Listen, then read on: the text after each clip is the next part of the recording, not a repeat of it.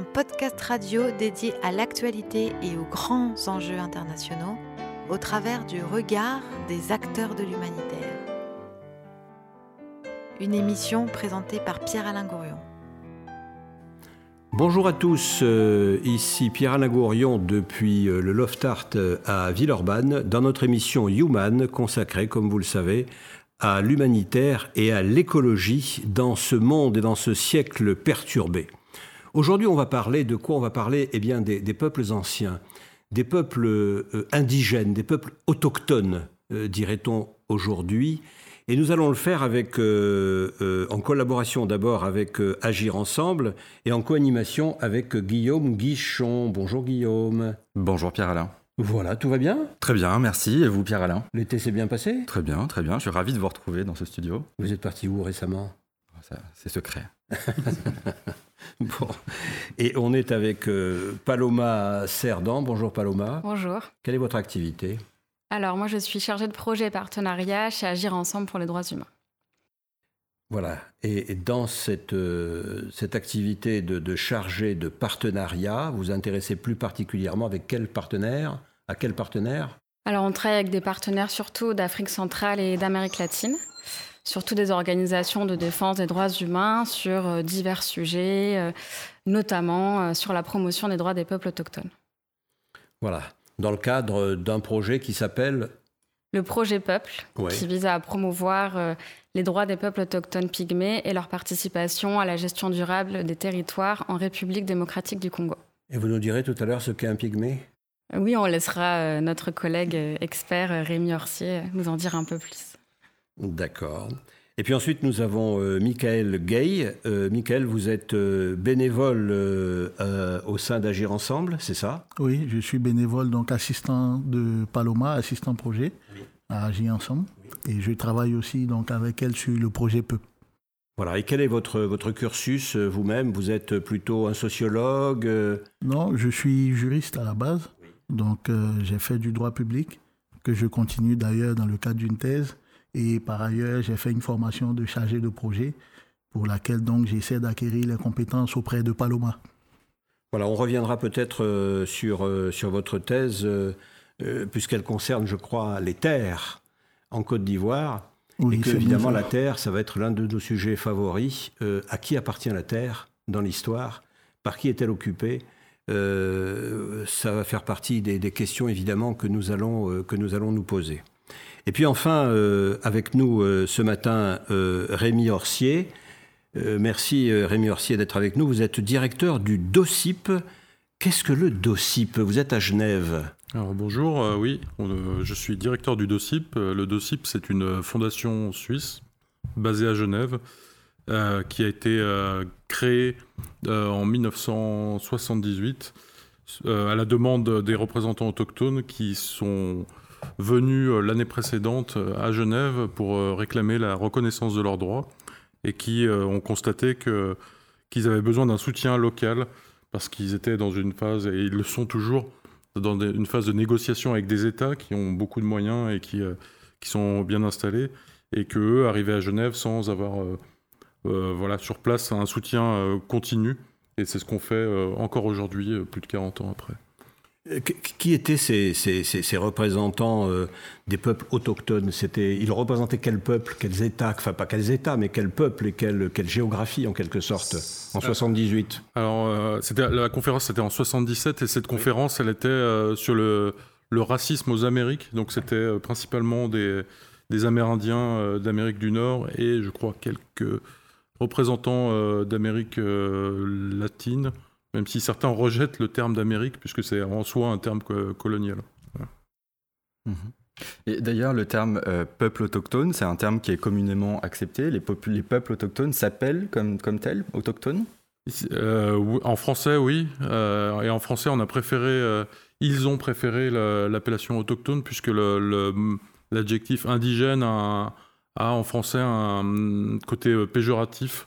Euh, et du coup, il a été écarté quand euh, il a fallu commencer à traduire les premiers éléments de droit international. Et on utilise en français l'appellation peuple autochtone. Mhm. Et en espagnol, indigeno, non?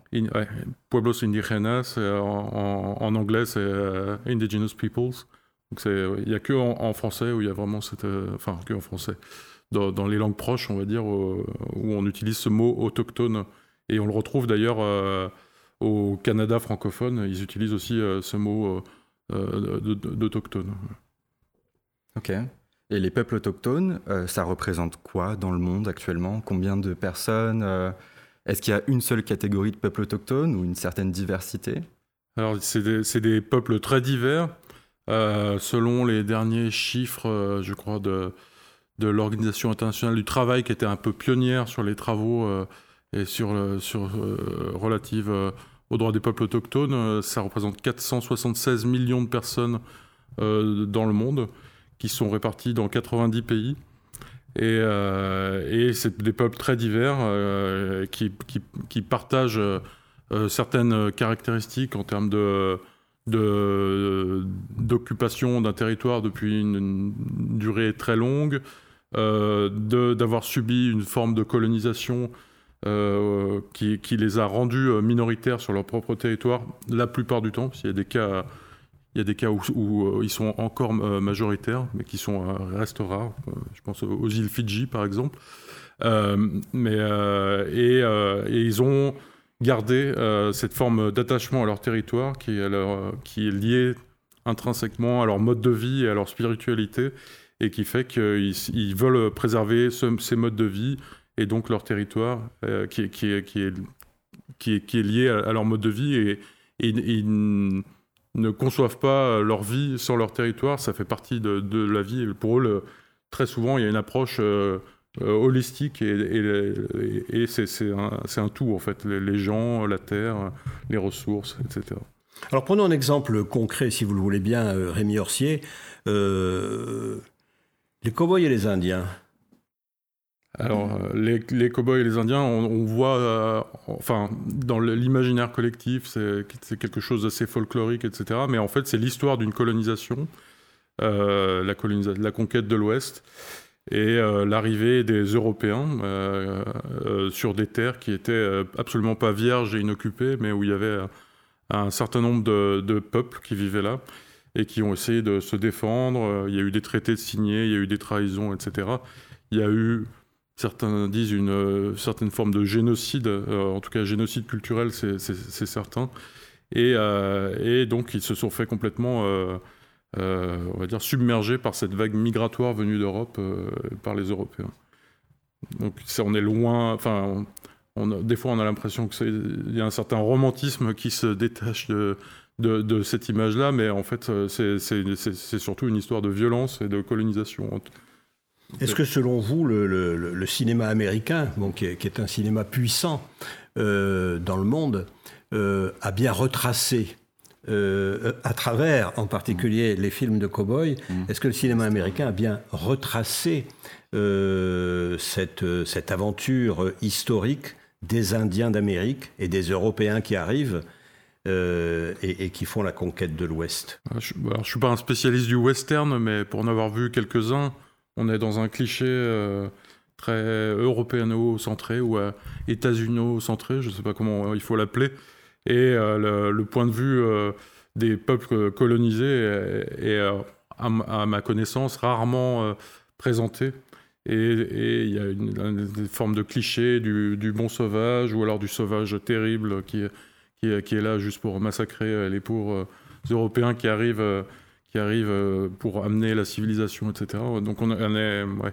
Je pense pas que, en tout cas, c'est pas une, une vision très équilibrée euh, de, ce qui s'est passé. Bon, j'étais pas là, mais a priori euh, là-bas au moment de la conquête de l'Ouest. Est-ce que d'une certaine manière, d'ailleurs, on n'oscille pas sur ce, sur ce terrain-là quand on se représente, alors on peut dire les autochtones ou les Indiens ou enfin les, les, les indigènes, les gens du cru, est-ce qu'on n'oscille pas en permanence entre, euh, dans nos représentations, justement, entre le bon et le salaud?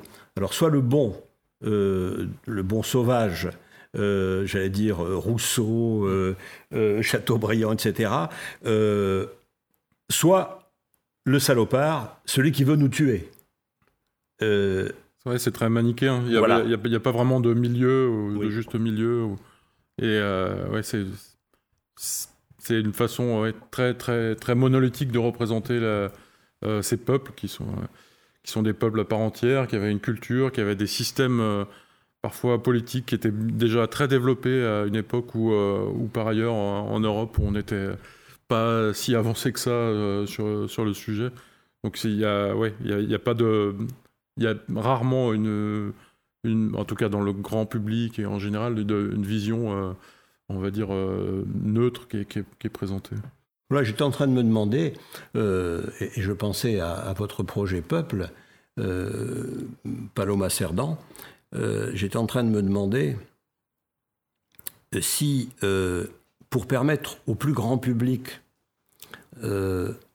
d'aborder les enjeux euh, de, ces peuples autochtones, il serait pas bon de repartir euh, de, choses que tout le monde connaît, et des cow-boys et des Indiens, et dire est-ce que Hollywood a bien représenté la chose et, quels sont les films qui représentent correctement la chose et quels sont les films qui, majoritairement bien sûr, à 99%, vont, vont amener euh, des, des, images éculées, ce que disait à l'instant Rémi.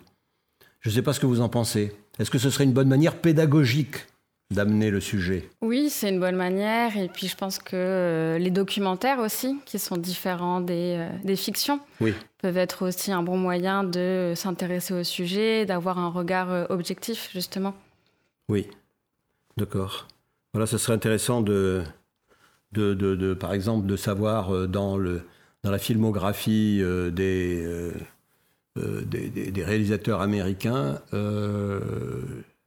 lesquels, selon vous, euh, selon vous, représentent à peu près correctement cette, ce génocide, car il s'agit d'un génocide, et, lequel fait en fait la, la part belle à la magnifique histoire des conquérants.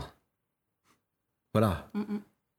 Oui, oui, bah exactement. Après, je ne suis pas une experte euh, cinéaste, mais, euh, mais il est intéressant de, de s'intéresser au sujet et de, bien comprendre ces enjeux-là, et notamment les documentaires. Euh, c'est, je pense, une bonne approche pour se sensibiliser au sujet dans un premier temps. Et regarder, des, il y a des festivals aussi sur des thématiques. on peut trouver des auteurs, notamment dans les pays où ces enjeux-là sont forts. Euh, qui traite des questions autochtones et justement on, essaie de donner un regard du point de vue des peuples autochtones.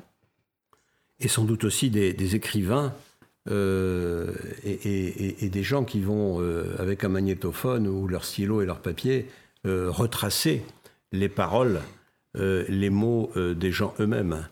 dans la littérature africaine par exemple ou américaine du Sud. Après, aussi, je pense que ce qui est important maintenant, c'est que, euh, des réalisateurs autochtones euh, euh, fassent eux-mêmes des films. Et, parce que, je veux dire, ils sont, ils sont tout à fait formés, etc. Et, ils peuvent tout à fait aussi raconter leur histoire et l'histoire de leur point de vue, du point de vue de leur peuple. Et alors, ça arrive pas trop au niveau du grand public, ça existe, mais ça reste minoritaires. Et, il faut en fait les inclure. Et les inclure dans, cette narration, c'est aussi une façon de respecter leurs droits, de respecter euh, euh, les instruments juridiques internationaux de, de, de, protection des droits des peuples autochtones. Voilà, alors on va, on va y venir euh, dans, dans un instant. je me demandais si tout de suite là, on ne solliciterait pas notre, euh, notre pianiste et compositeur préféré qui s'appelle Alain Pierre et qui improvise. Et alors vous allez voir, il va improviser sur, euh, sur les peuples autochtones. Écoutez.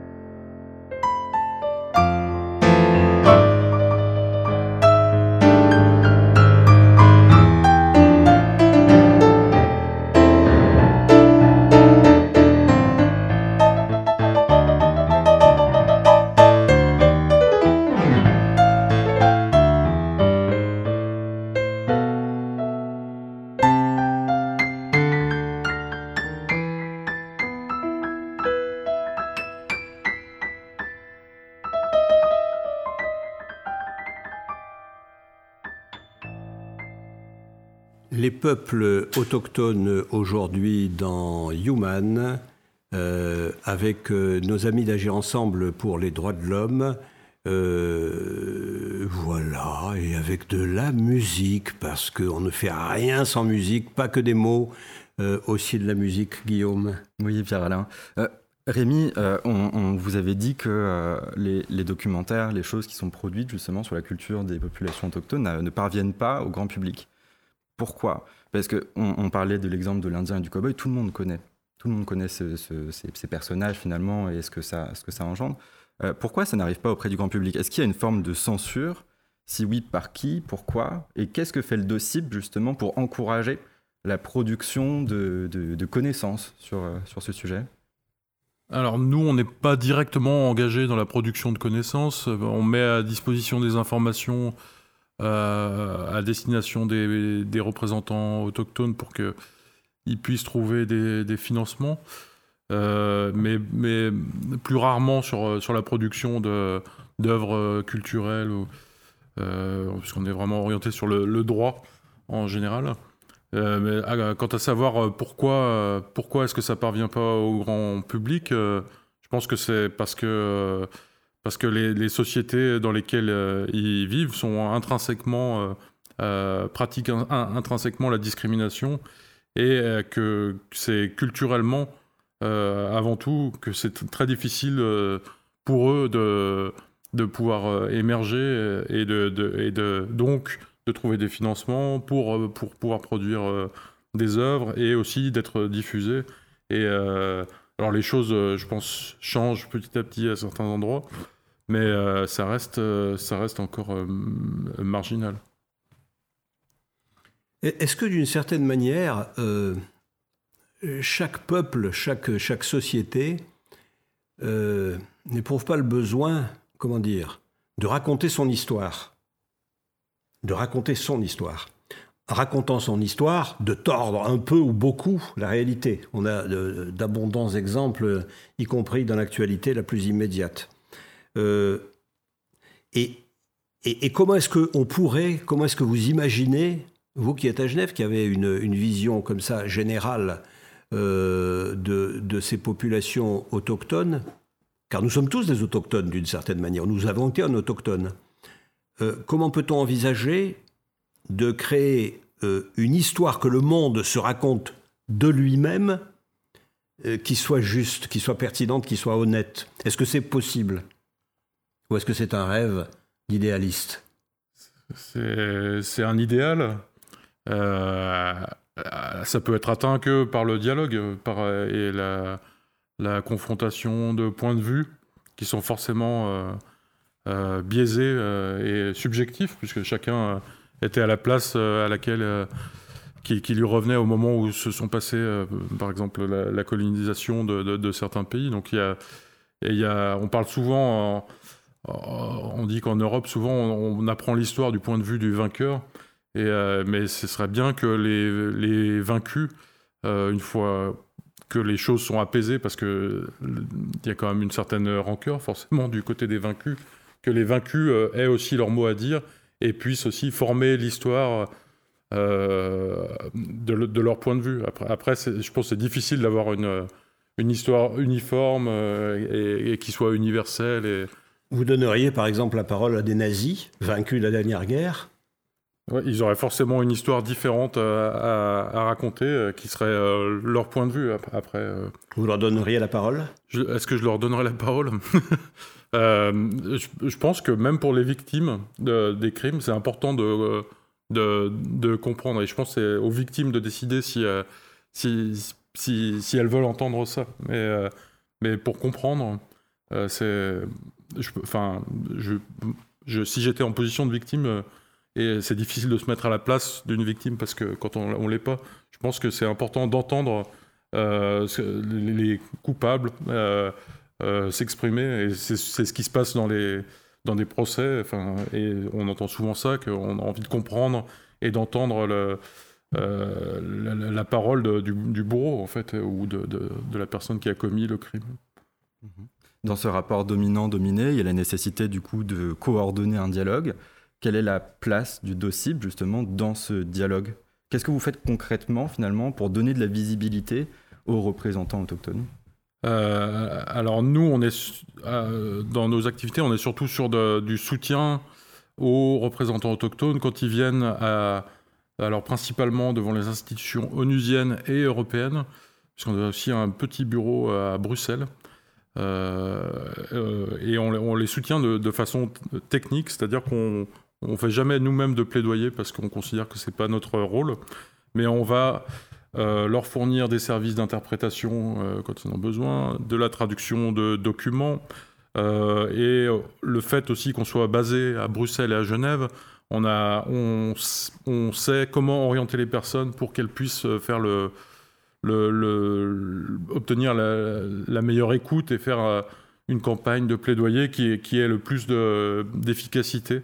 bien sûr, sans, sans jamais intervenir sur le, le fond, parce que le fond, c'est les gens qui viennent avec, ils viennent avec leur bagage et, ils savent très bien en parler et ils en parlent bien mieux que nous. Euh, après, on a d'autres euh, on a d'autres projets un peu plus à la marge, dont un, projet euh, de préservation de la mémoire orale qui consiste à former des jeunes autochtones à l'utilisation d'équipements vidéo euh, et, euh, et, de les former à faire des, entretiens ou des interviews avec, euh, avec leurs anciens pour que cette mémoire qui est souvent orale, puisque c'est beaucoup, c'est souvent des cultures très, très oralisées, puisse être saisie et puisse faire partie justement de cette mémoire et reste quelque part. Donc les, les, jeunes font des interviews, on a créé une plateforme où les vidéos sont, sont mises à disposition qui devrait être d'ailleurs lancé finalement bientôt euh, au grand public et qui sera accessible par, euh, tout le monde et qui est, un témoignage principalement de la mémoire des, luttes pour l'acquisition de droits pour les peuples autochtones. De là, d'ailleurs, une, réflexion qu'on que, pourrait avoir aussi, ou en tous les cas qu'on suggère, entre l'oral et l'écrit. Vous parliez de droit tout à l'heure et vous disiez que, évidemment, les, les, instruments de, l'Organisation des Nations Unies euh, en termes de conventions internationales et euh, ceux de, l'Union européenne, euh, c'était fondamentalement une reconnaissance de droit, et c'était du droit, et c'était du droit écrit, mm. alors qu'évidemment, les populations autochtones, je pense majoritairement, voire intégralement, à vous de nous le dire, sont dans des traditions orales. C'est-à-dire qu'il n'y a pas de traces écrites comme on, a pu l'avoir euh, en Europe depuis maintenant euh, des siècles. Euh, on, est dans, on est dans quelque chose d'oral, et ce qui est oral, évidemment, a tendance à ne pas laisser de traces, en tous les cas, en laisser moins que l'écrit qui permet des, recherches, des recherches historiques, qui permet d'apporter des preuves. effectivement, c'est une difficulté. Après, il y a, quand même quelques peuples qui, qui avaient une écriture et on retrouve des traces, par exemple, même les Amazirs en, Afrique du Nord, qui ont reconstitué un alphabet euh, à partir de, recherches qui ont été faites et qui ont été retrouvées, qui est un alphabet euh, complètement différent de l'alphabet euh, latin ou, arabe. Mais c'est vrai que c'est des, cultures qui, sont dans la transmission orale et, qui, de fait, ont du mal à, prouver, euh, euh, selon les moyens juridiques, on va dire, euh, occidentaux, par exemple le simple fait qu'ils sont, sont, autochtones en prouvant une, ancienneté, etc. Donc c'est une difficulté auxquelles ils sont parfois heurtés quand il y a un, déni de, même de, leur, de reconnaissance de leur, de leur autochtonéité, si on peut dire ça. Ça existe ça? Ouais, on peut. Bon, allez, on l'invente. Mais on va se retourner vers les, représentants des peuples. Alors c'est vous, Paloma, qui êtes la représentante de peuple. Ah, du projet peuple. Du projet peuple. Euh, et, puis aussi euh, à l'égard de, à l'égard de, de Michael Gaille, euh, qui est ivoirien d'origine, j'imagine. C'est bien ça, ivoirien. Ivoirien, voilà. Oui. comment est-ce que moi, habitant de d'une forêt, J'habite ma forêt. Je vis dans ma forêt. Je mange les animaux de ma forêt. Je mange les, arbres et les végétaux de ma forêt. Comment puis-je prouver que c'est à moi? J'ai pas de titre de propriété. Comment on fait? Expliquez-nous le projet Peuple. bah, c'est tout, le défi euh, dans la reconnaissance des droits des peuples autochtones pygmées.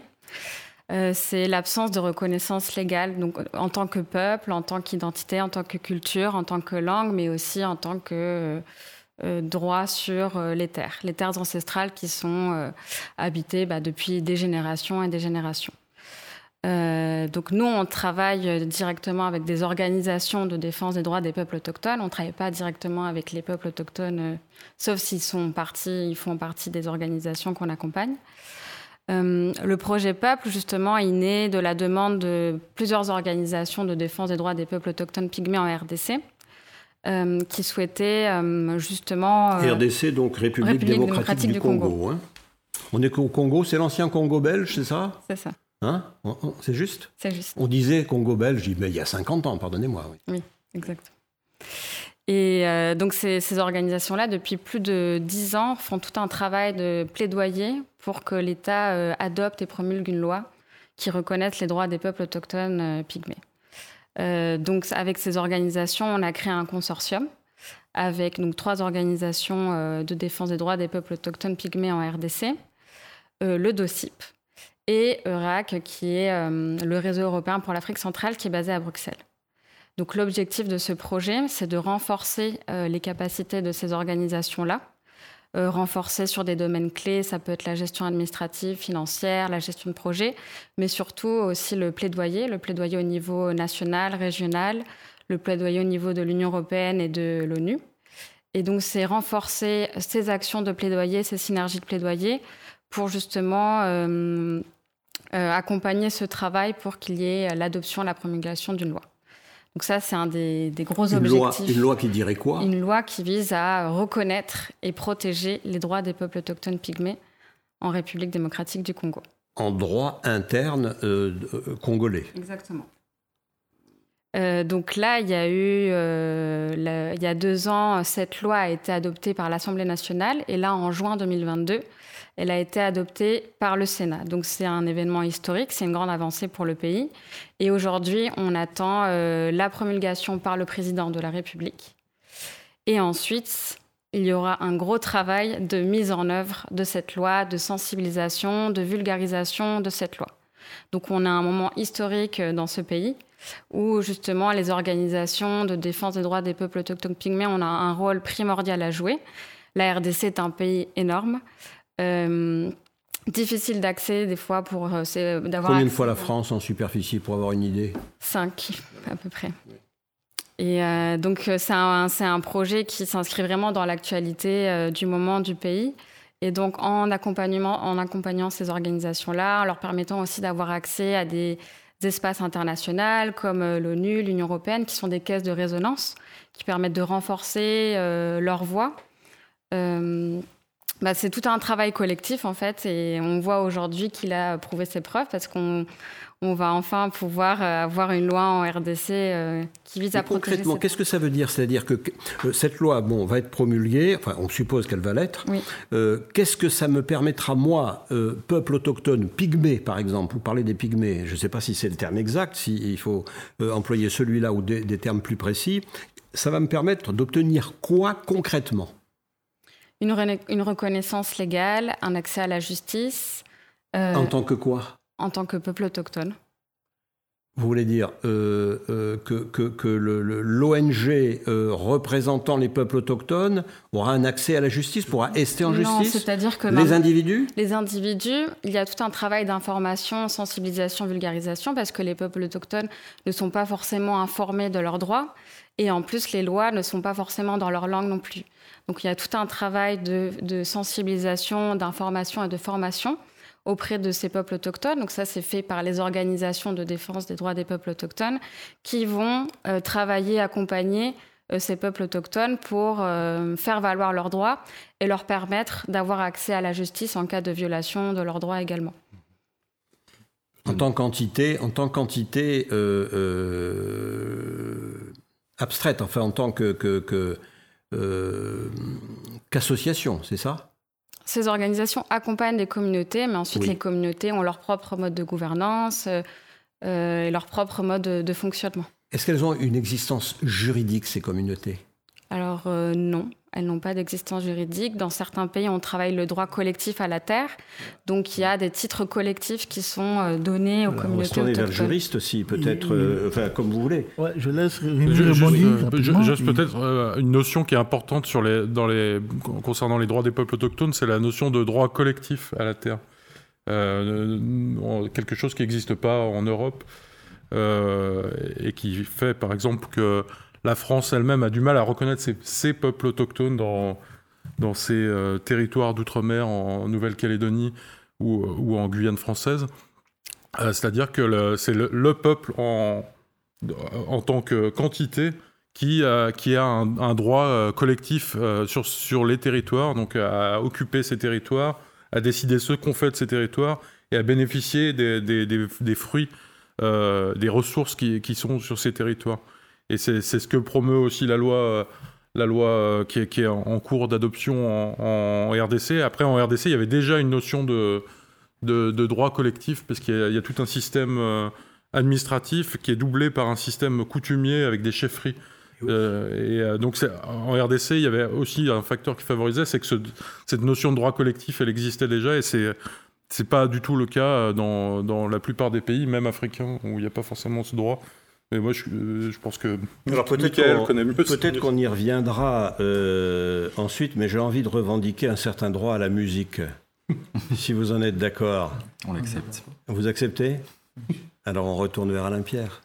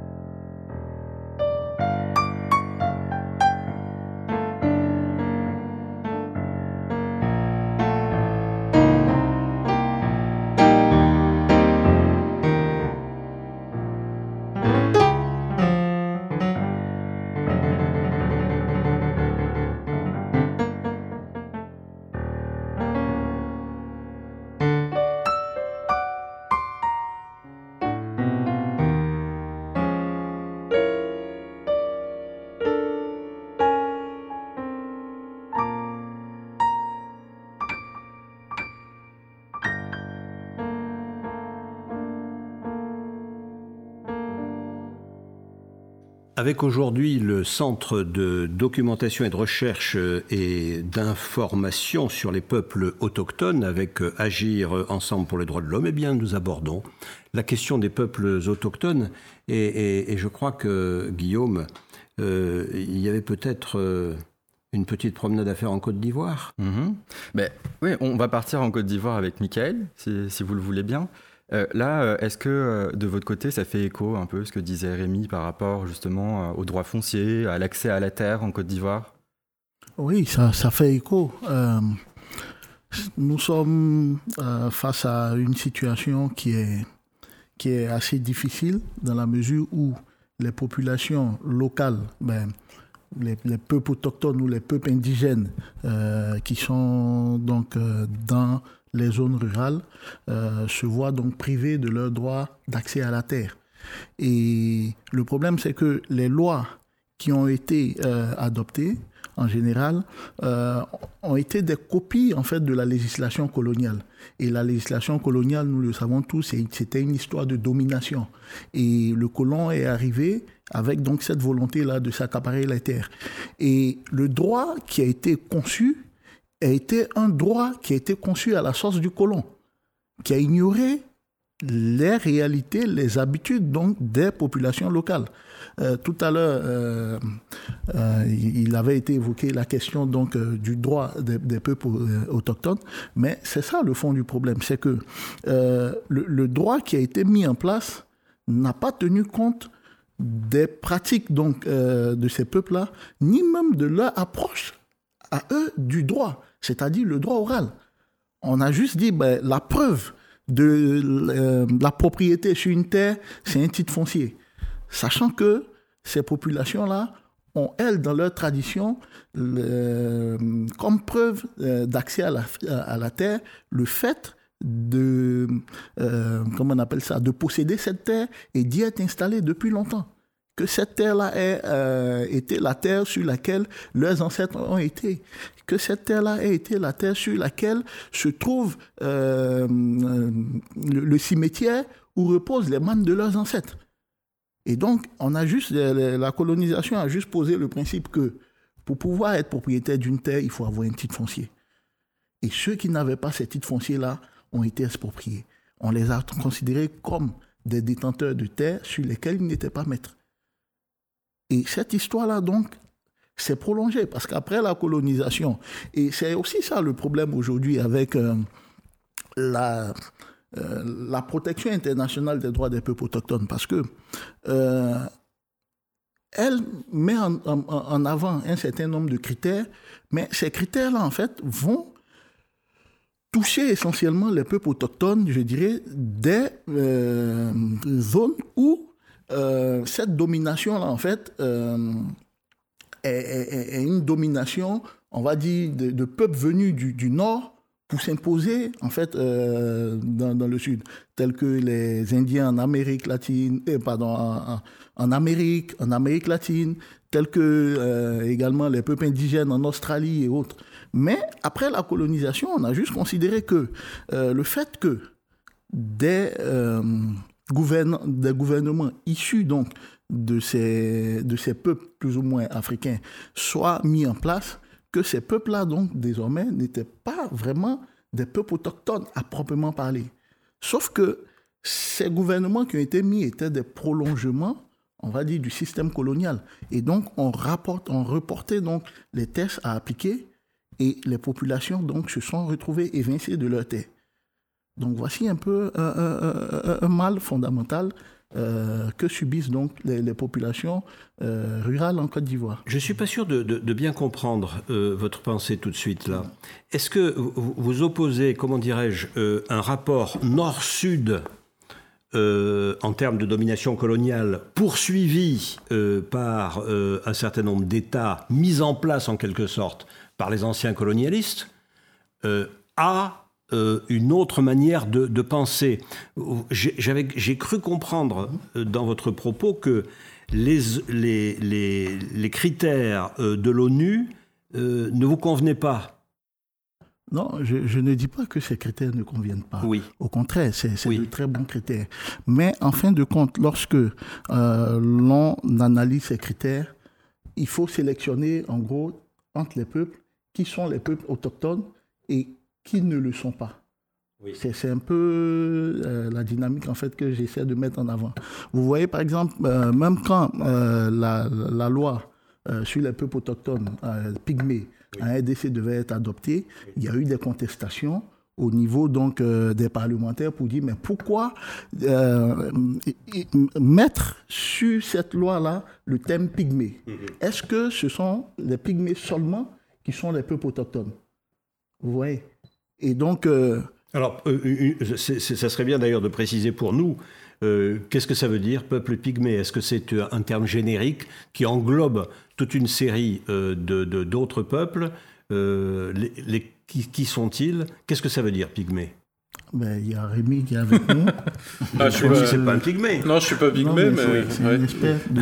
je, ne suis pas non plus un expert de, des pygmées. Déjà, le terme pygmée, c'est un terme européen. Oui. Donc c'est c'est pas un terme du tout euh, euh, local. Et d'ailleurs, il est rejeté, pas trop en RDC, mais euh, dans d'autres pays, il est rejeté comme étant un terme péjoratif.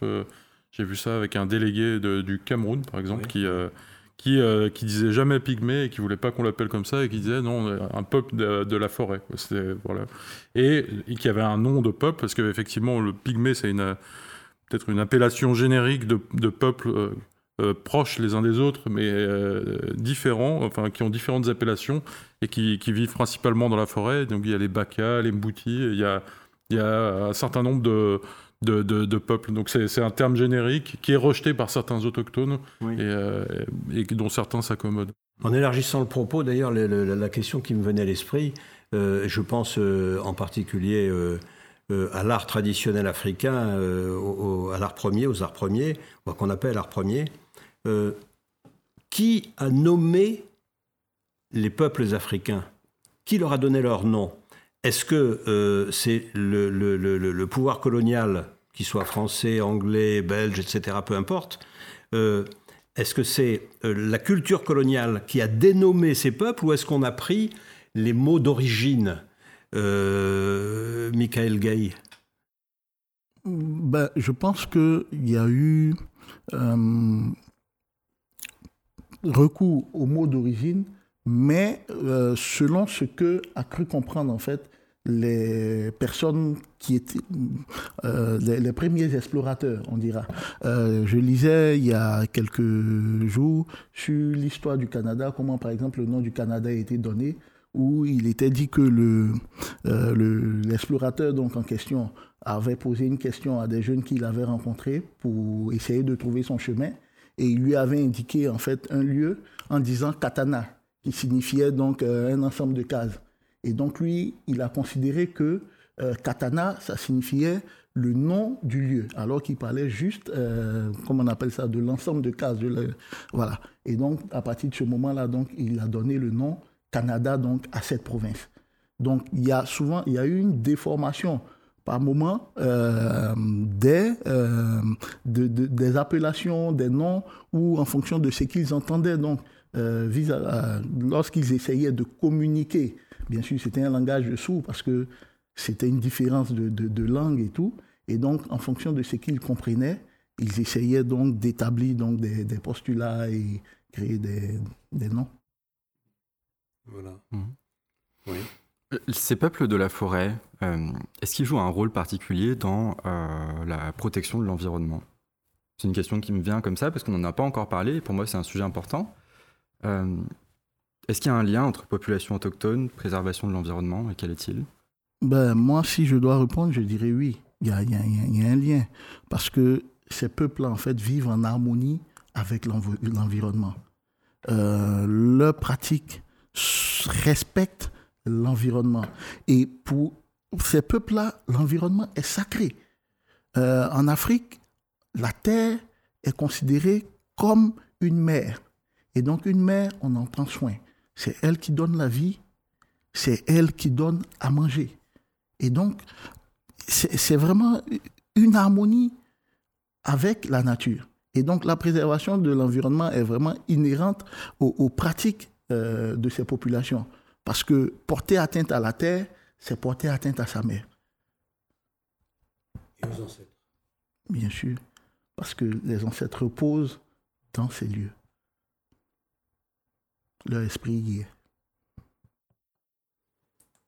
Voilà, c'est une seconde ou deux de, silence euh, par respect pour euh, nos ancêtres à tous. Euh, peut-être le juriste que vous êtes, Michael, peut également aborder la question de la, propriété, puisque vous faites une thèse de doctorat de droit public, je crois, sur la question de, des terres euh, dans votre pays d'origine. Euh, qu'est-ce qu'on peut dire là-dessus pour avoir de grandes idées? Alors, on ne va pas rentrer dans le détail d'une thèse, parce qu'une thèse, c'est un travail énorme de plusieurs années. Euh, donc, notre public n'est pas un public de, juristes hyper spécialisés. Mais une vue générale je dirais, d'un juriste de droit public comme vous sur la propriété et sur la possession Parce que ce qui existe dans, le droit civil français, on a toujours opposé la propriété et la possession, dont vous parliez tout à l'heure, le fait d'occuper. Ben moi, ce qui me concerne, ce qui concerne ma thèse, j'analyse juste une loi euh, qui dit que la terre euh, est acquise lorsque on détient un titre de propriété. Et que pour les personnes qui ne détiennent pas ce titre de propriété, il faut qu'elles fassent constater leurs droits et cette constatation-là, donc, euh, sera actée. Et après, on leur demande de pouvoir donc obtenir ce titre de propriété à travers des procédures très lourdes et qui coûtent excessivement cher. Et donc, ce qui ne permet pas à ces populations dont les revenus sont très bas de pouvoir poursuivre le processus. Sauf que cette loi met euh, un point en disant que on vous donne un délai. Au terme de ce délai, ceux qui n'auront pas transformé leur euh, possession coutumière en titre de propriété perdront leur terre parce que ces terres-là deviendront 100 mètres et en tant que terres 100 mètres, elles reviendront à l'État. Voici donc le problème qui se pose chez moi et auquel donc on essaie de réfléchir pour pouvoir apporter des solutions. Dans, le, dans le processus euh, d'un d'une loi nationale euh, comme celle dont, vous parlez euh, relative à la, Côte d'Ivoire, est-ce que c'est possible Est-ce que c'est jouable? C'est-à-dire, comment faire pour reconnaître des droits de propriété avec un titre de propriété écrit à partir d'une simple possession Par quels éléments de preuve À travers quel type de, de procédure et, puis, il faut que ça soit euh, avec, vous parlez d'une prescription, au bout de 5 ans, 10 ans, 15 ans, je ne sais pas, on ne pourra plus le faire, ça sera fini. Donc comment faire? C'est pas facile pour un État national d'organiser ça. Ben, c'est pas facile. Oui. Mais si l'État veut vraiment bien organiser, alors qu'il mette les moyens à la disposition de tous, ou qu'il finance ce processus-là pour qu'il n'y ait pas euh, cette rupture d'égalité là en fait que nous constatons. Il faudrait que euh, autant de personnes fortunées pourront assez facilement donc euh, faire constater leurs droits sur leur terre et acquérir leur titre de propriété, qu'on puisse donner également aux, personnes donc, qui n'ont pas les moyens, qui par an n'arrivent pas à toucher l'équivalent de, de, de, de 1000 euros, puissent donc avoir ces moyens-là pour pouvoir également faire constater leurs droits sur leur terre et pouvoir donc les utiliser pour euh, leur alimentation, pouvoir les utiliser pour la construction de leur maison, pouvoir les céder s'ils le veulent ou les fructifier. Donc voilà un peu euh, ce, que, ce qui pour moi en fait est, est, fondamental en fait dans euh, cette problématique en lien avec le foncier en Côte d'Ivoire. Vous êtes optimiste? Euh, je ne peux qu'être optimiste, même si j'ai de forts doutes quant à la volonté réelle, en fait, euh, des pouvoirs publics de, d'aller dans ce sens. Parce que la loi, elle est là depuis longtemps. On a tous constaté euh, les difficultés d'application. On a tous constaté que les populations résignaient à avancer. Et voilà, elle demeure. Et donc, le, problème, pour moi, c'est euh, un processus, en fait, qui est venu du haut. Ça n'a pas été un processus par le bas. On n'est pas allé consulter les populations à la base pour dire, écoutez, on est dans un processus de développement où toutes les institutions internationales nous demandent d'atteindre ces standards. Et donc, nous, nous devons les atteindre. Mais dites-nous comment ensemble on peut réussir à y aller. Et donc, en fin de compte, ils ont écouté les experts internationaux, ils ont mis en place ces tests-là, et comme je dis, ces tests-là sont vraiment des copies des tests qui existaient sous la colonisation. Donc des choses qui n'avaient pas marché auparavant, et qu'ils sont venus recopier en espérant que ça marche. Est-ce que pour vous, les, je dirais le droit international en général, les ONG en particulier, euh, sont des, comment dirais-je, sont des bons alliés dans, cette, dans cette bataille complexe Où est-ce qu'il y a à boire et à manger Est-ce qu'il faut faire le tri? Et c'est une question d'ailleurs qui peut se poser, qui peut se poser à, nous tous, et en permanence sans doute. Mmh. Euh, votre sentiment, Michael? Ben, Moi, personnellement, si je ne pensais pas que les ONG étaient de bons alliés, je ne serais pas aujourd'hui à agir ensemble. C'est parce que je pense que euh, les ONG donc, euh, sont un ensemble de personnes qui se réunissent en fait, pour pouvoir accompagner des personnes qui qui ne disposent pas de ressources, qui ont du mal euh, à atteindre euh, un certain niveau de décision et autres. Et donc, essaie donc d'aider euh, ces populations-là dans ce sens. Et donc, c'est un peu le sens, en fait, de mon engagement à agir ensemble. Et donc, si je ne pensais pas, je ne serais pas aujourd'hui à agir ensemble. Je serais juste toujours sur ma thèse en me disant que juste un bout de papier, en fait, me permettrait de faire changer les choses. Mais les ONG permettent de rentrer dans l'action, de pouvoir pousser, ouvrir des portes un peu de partout et faire progresser les choses petit à petit. Vous partagez cet optimisme, Paloma? Oui, en nuançant un peu, le pont des ONG n'est pas homogène. Et on trouve deux grandes catégories, les ONG de développement et les ONG de droits humains. Et aussi, euh, tout, tout, dépend aussi de l'approche partenariale des ONG qui viennent faire à la place d'eux. Vous êtes plutôt euh, droits humains Nous, on est une ONG de droits humains. Agir ensemble pour les droits humains, d'ailleurs. Oui, euh, et donc, il y a aussi l'approche partenariale où on a pu constater des dérives des ONG qui faisaient à la place d'eux, alors que nous, on s'inscrit vraiment dans une démarche de faire avec et de accompagner des, des organisations, des projets, des actions qui existent déjà laisser euh, les organisations locales qui ont la connaissance, l'expérience, développer les projets. Et nous, on est juste en accompagnement, en renforcement. Nous, on considère que c'est la bonne démarche à avoir. Et je pense qu'il y a un élément important qui n'a pas encore été évoqué, mais les territoires euh, des peuples autochtones sont très convoités. Euh, ils sont les gardiens de l'environnement, mais ils vivent dans des territoires où il y a énormément de ressources naturelles, pétrolières, et donc le, problème en application avec la loi, c'est que des fois des lois existent, mais euh, l'État n'est pas forcément, ne sait pas dans l'intérêt des États de les mettre en application, de les faire connaître, de faciliter les processus. Euh, il y a des entreprises européennes qui ne respectent pas les droits humains et qui viennent dans des territoires euh, autochtones pour les ressources naturelles, notamment des entreprises françaises aussi.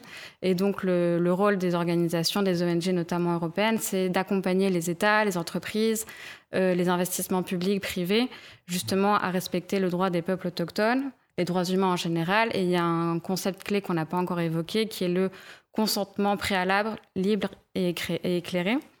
Euh, qui vise justement à demander aux communautés autochtones sur ce territoire s'ils sont d'accord pour que des projets aient lieu. Certaines entreprises proposent euh, de créer de l'emploi, proposent euh, de créer des écoles, etc. Ensuite, il faut voir comment ça se passe concrètement. Mais l'important, c'est non seulement donc de consulter les communautés autochtones, mais de respecter leur choix si leur décision est non. Donc c'est un peu le cœur de, des revendications aujourd'hui des communautés autochtones et des organisations autochtones. Et euh, aujourd'hui, au vu de l'actualité, en fait, c'est un enjeu hyper important de comment est-ce qu'on arrive à dire non, là, il y a plein de ressources naturelles, il y a du pétrole. Les organisations, les communautés autochtones qui vivent là nous disent non, on ne veut pas que vous exploitez le pétrole. Est-ce qu'aujourd'hui, on est capable de dire d'accord? Est-ce que les États, les entreprises, les intérêts privés sont capables de respecter ça? C'est tout l'enjeu. Et donc, les organisations, elles sont là en appui pour accompagner, pour dénoncer, pour inciter, etc. Voilà, on va terminer peut-être avec la terre-mère et avec euh, Gaïa. Euh, on a essayé de faire un tour d'horizon sur les peuples autochtones et on va terminer euh, avec les ancêtres et avec la musique. Écoutez.